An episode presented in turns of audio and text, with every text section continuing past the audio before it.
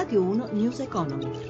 17.32, buon pomeriggio, ben trovati da Luigi Massi, borse europee in terreno nettamente positivo, sui mercati torniamo come sempre tra poco per la chiusura di Piazza Affari in diretta, intanto parliamo ancora del caso Deutsche Bank che preoccupa gli analisti, l'istituto tedesco continua a negoziare con il Dipartimento di Giustizia statunitense per cercare di ridurre la multa da 14 miliardi di dollari per comportamenti scorretti legati alla vendita dei mutui subprime. Il titolo in borsa ne risente ormai da giorni se non settimane, al momento Deutsche Bank ha accantonato per la causa 5 miliardi e mezzo di dollari. Sentiamo Stefano Marcucci. Una nuova tegola sul capo di Deutsche Bank. L'incontro tra i vertici della maggiore banca tedesca e il Dipartimento di Giustizia di Washington è finito con un nulla di fatto. Lo riporta la stampa tedesca. Questo significa che non c'è sconto alla multa da 14 miliardi di dollari che il colosso del credito si è visto comminare per la vendita fraudolenta di titoli derivati subprime durante la crisi del 2008. Le indiscrezioni su un patteggiamento da 5,5 miliardi e l'interessamento di nuovi investitori avevano sostenuto il titolo in in borsa, ma la trattativa non è conclusa e da inizio anno Deutsche Bank ha già perso metà della sua capitalizzazione. Economista Marco Onado. Deutsche è una banca troppo grande che ha fatto della pura speculazione sui mercati finanziari il suo business principale. Ha pochissimo capitale, ha una redditività negativa, ha chiuso l'esercizio 2015 con una perdita di quasi 5 miliardi. È un autentico disastro. Molti, a cominciare i tedeschi, si sono illusi che il problema fossero le banche dei paesi paesi periferici dell'Europa. E invece i tedeschi hanno proprio in casa loro il problema bancario più grave d'Europa.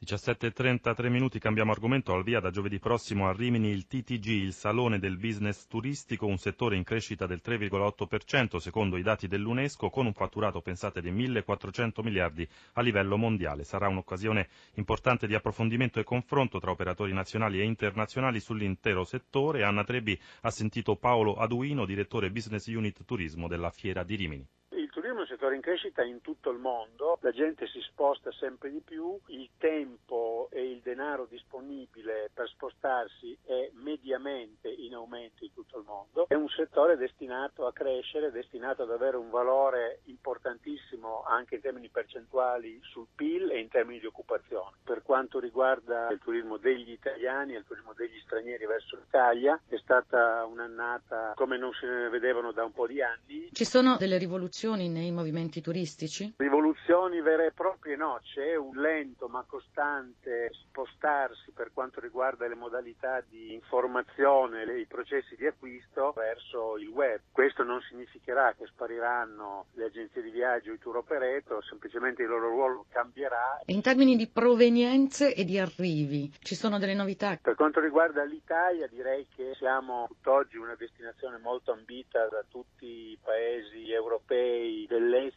in particolare, oltre a quelli tradizionali come la Germania, la Francia, dall'Oriente stanno aumentando gli arrivi da India, da Cina soprattutto, anche se in modo inferiore a quello che potrebbero essere potenzialmente perché il sistema dei trasporti verso l'Italia è ancora fragile. Per quanto riguarda gli italiani che vanno verso l'estero invece si consoliderà eh, l'Europa sicuramente e poi le destinazioni di lungo raggio, l'Asia in generale, gli Stati Uniti.